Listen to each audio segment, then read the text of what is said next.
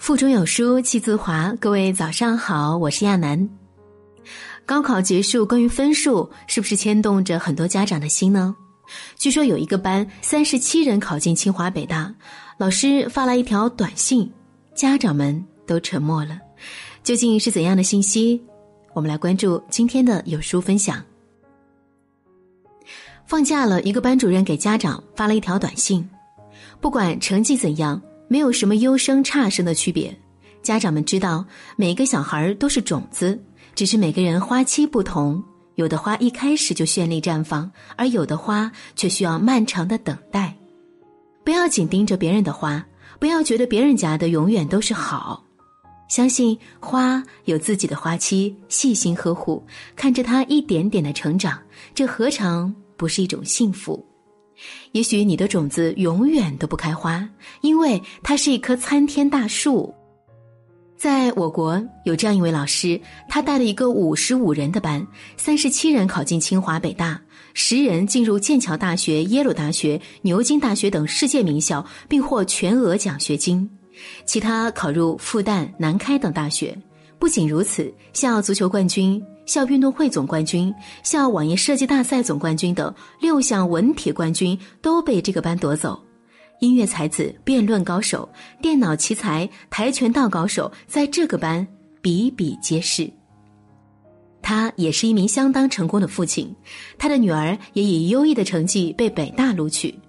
他就是全国优秀教师、人大附中数学老师王金战。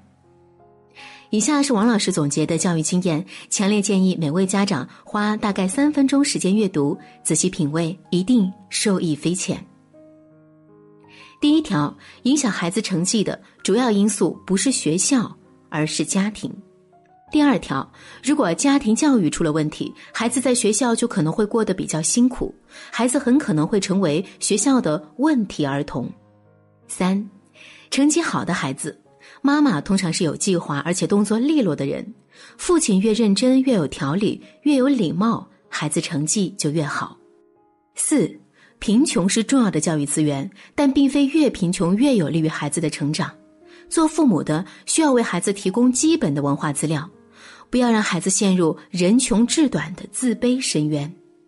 五，富裕是另一种更高级的教育资源。西方人的经验是，培育一个贵族需要三代人的努力。阶层是会遗传的，但是更高级的教育资源需要有更高级的教育技艺。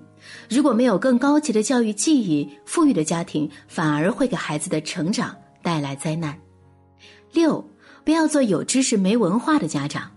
有些人有高学历，但不见得有文化。如果家长不懂得生活，不知道善待他人，甚至不懂得善待自己的孩子，无论他拥有多高的学术水平，他也是没有文化的人。七。父母可以把孩子作为世界的中心，但是不要忘了，父母也要过独立的生活。如果父母完全围绕孩子转，没有了自己的生活主题，这样的父母常常会以爱的名义干扰孩子的成长。有时候，并不是孩子离不开父母，而是父母离不开孩子。八，父母需要承担教育孩子的责任，不过也不要因为教育孩子而完全取消了自己的休闲生活。没有责任感伤害别人，太有责任感伤害自己。第九，如果孩子一哭闹，父母就赶紧抱孩子，那么孩子就会利用父母的这个特点，经常纠缠父母，提出更多的要求。所以，孩子哭闹不要着急把孩子抱起来，父母最好让自己有事情做，让孩子看着自己动作麻利的做事。第十。夫妻关系影响孩子的性格。一个男人如果不尊重他的妻子，那么他的儿子就学会了在学校不尊重他的女同学；一个女人如果不尊重她的丈夫，那么她的女儿就学会了在学校瞧不起她的男同学。第十一条，教育就是培养人的精神长相。家长和教师的使命就是让孩子逐步对自己的精神长相负责任，去掉可能沾染的各种污秽。培育人身上的精神种子，让人可以呼吸高山空气，让人可以扬眉吐气。十二，有修养的父母是伏尔泰主义者。我不同意你的观点，但我誓死捍卫你说话的权利。他们从孩子出生的那天就开始跟孩子讲道理，耐心的征求孩子的意见。不要指望打骂孩子就能让孩子学会服从。杀鸡给猴看的结果是，猴子也学会了杀鸡。十三，让孩子成为既有激情又有理智的人。没有激情，任何伟业都不可能善始；没有理智，任何壮举都不能善终。十四，让你的孩子成为有教养的人。有教养，从守时、排队，在公共场合不大声说话、不轻易发怒开始。十五，做人要厚道。如果你的孩子比较厚道，请不要嘲笑他的软弱。喜欢占小便宜的人往往吃大亏，因为他被别人厌恶；愿意吃小亏的人将来会占大便宜，因为他被人喜欢。十六，身体的活力能够带来精神的活力。身体好的人性格阳光，身体不好的人做事犹犹豫豫、躲躲闪闪，说话吞吞吐吐。十七，不要以为孩子一到六岁只是长身体的年龄。如果父母让孩子一到六岁在祖父母或者是外祖父母那里度过，等到孩子六岁时，父母再把孩子接回来上小学，那么这个孩子在小学要么成为默默无语的沉默者，要么成为无法无天的捣乱者。第十八条，经常和孩子一起做三件事：一是和孩子一起进餐。二是邀请孩子一起修理玩具、家具或者是衣物，偶尔邀请孩子帮忙解决工作中的困难。三是给孩子讲故事，并邀请孩子自己讲故事。十九，如果没有特别困难，父母最好每天赶回家和孩子一起进餐，家庭的共同价值观就在全家人围着一张桌子吃饭的过程中建立起来。二十。给孩子讲故事，并邀请孩子自己讲故事，让孩子从听故事开始建立阅读和写作习惯，让孩子尽早学会独立阅读，尽早养成终身阅读的习惯。只要还在读书的人，就不会彻底堕落；彻底堕落的人是不读书的。从来不给孩子讲故事的父母是不负责任的父母。二十一，孩子的成长有三个关键期。第一个在三岁前后，第二个在九岁前后，第三个在十三岁前后。如果错过了成长的关键期，后患无穷。二十二，不是三十而立，而是三岁而立。孩子三岁前后就必须建立自食其力的勇气和习惯。凡是自己能够做的，必须自己做；凡是自己应该做的，当尽力去做。第二十三条。如果你的孩子在十三岁的时候喜欢弗罗斯特的诗句，“两条路在树林里分叉，我选择走人少的那一条”，这很正常，不要担心，他以后也许会选择人走得多的那一条。第二十四条，父母给孩子讲道理是必要的，但给十三岁前后的孩子讲道理时，要注意自己说话的姿态，姿态比道理更重要。否则，孩子会厌恶、反抗。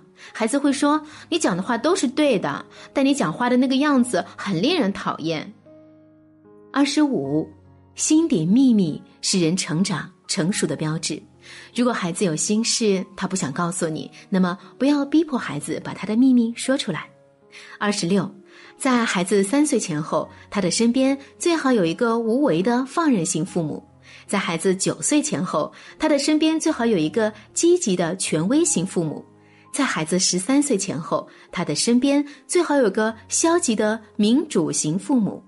有效的教育是先严后松，无效的教育是先松后严。二十七条，必须留意你的孩子的学习成绩，但也不必太在意他的名次，倒是需要警惕那些学习成绩总是第一名的孩子。有些孩子学习成绩好，性格也好；有些孩子学习成绩很好，但性格却自私，缺乏同情心，没有生活情趣。第二十八条，必须让你的孩子学会与他人交往，并愉快的接受小伙伴。如果父母对自己的邻居不满，对孩子的小伙伴也十分挑剔，或者不让自己的孩子和他们交朋友，让孩子觉得好像自己跟别人很不一样。那么这些孩子长大以后就很难与任何人自然的相处。二十九条，孩子的成长需要同伴，让孩子有自己的朋友，但不要有太杂乱的伙伴。在孩子没有形成成熟的理性和判断力之前，警惕孩子沾染同伴的坏习惯。第三十条，让你的孩子尽早建立健康的审美观。有出息的男性一定会喜欢健康的女性，不要让孩子的审美观陷入低级病态。不要以为小的有病的就是好的，不要以为强大的就都是坏的，不要以为小麻雀、小绵羊、小狗都是可爱的，也不要以为狮子、老虎、狼都是坏的，不要以为豺狼都是吃人的，豺狼只吃比它弱小的。第三十一条，麦田里的守望者为世界贡献了一个词语“守望”。教育不是管，也不是不管。在管与不管之间有一个词语叫守望。三十二，告诉你的孩子，认真听讲的孩子偶尔成绩好，认真自学的孩子永远成绩好。教育意味着一棵树摇动另一棵树，一朵云推动另一朵云，一个灵魂唤醒另一个灵魂。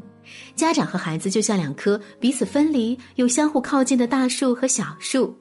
大树要为小树遮挡风沙，也要为小树留下足够的空间，感受阳光，呼吸空气，这样小树才能在属于自己的空间里自由伸展、茁壮成长。太靠近大树的小树是不能长成参天大树的，而远离大树的小树却要去独自抵挡风沙，虽坚强无比，却又极易扭曲或夭折。感谢各位的收听，希望今天的分享对你有所帮助。在这个碎片化的时代，你有多久没有认真读完一本书了？长按扫描文末二维码，在有书公众号菜单免费领取五十二本共读好书，每天有主播读给你听。也欢迎大家下载有书共读 App 收听领读。我是亚楠，在美丽的安徽合肥为您送去问候。记得在文末点赞哦。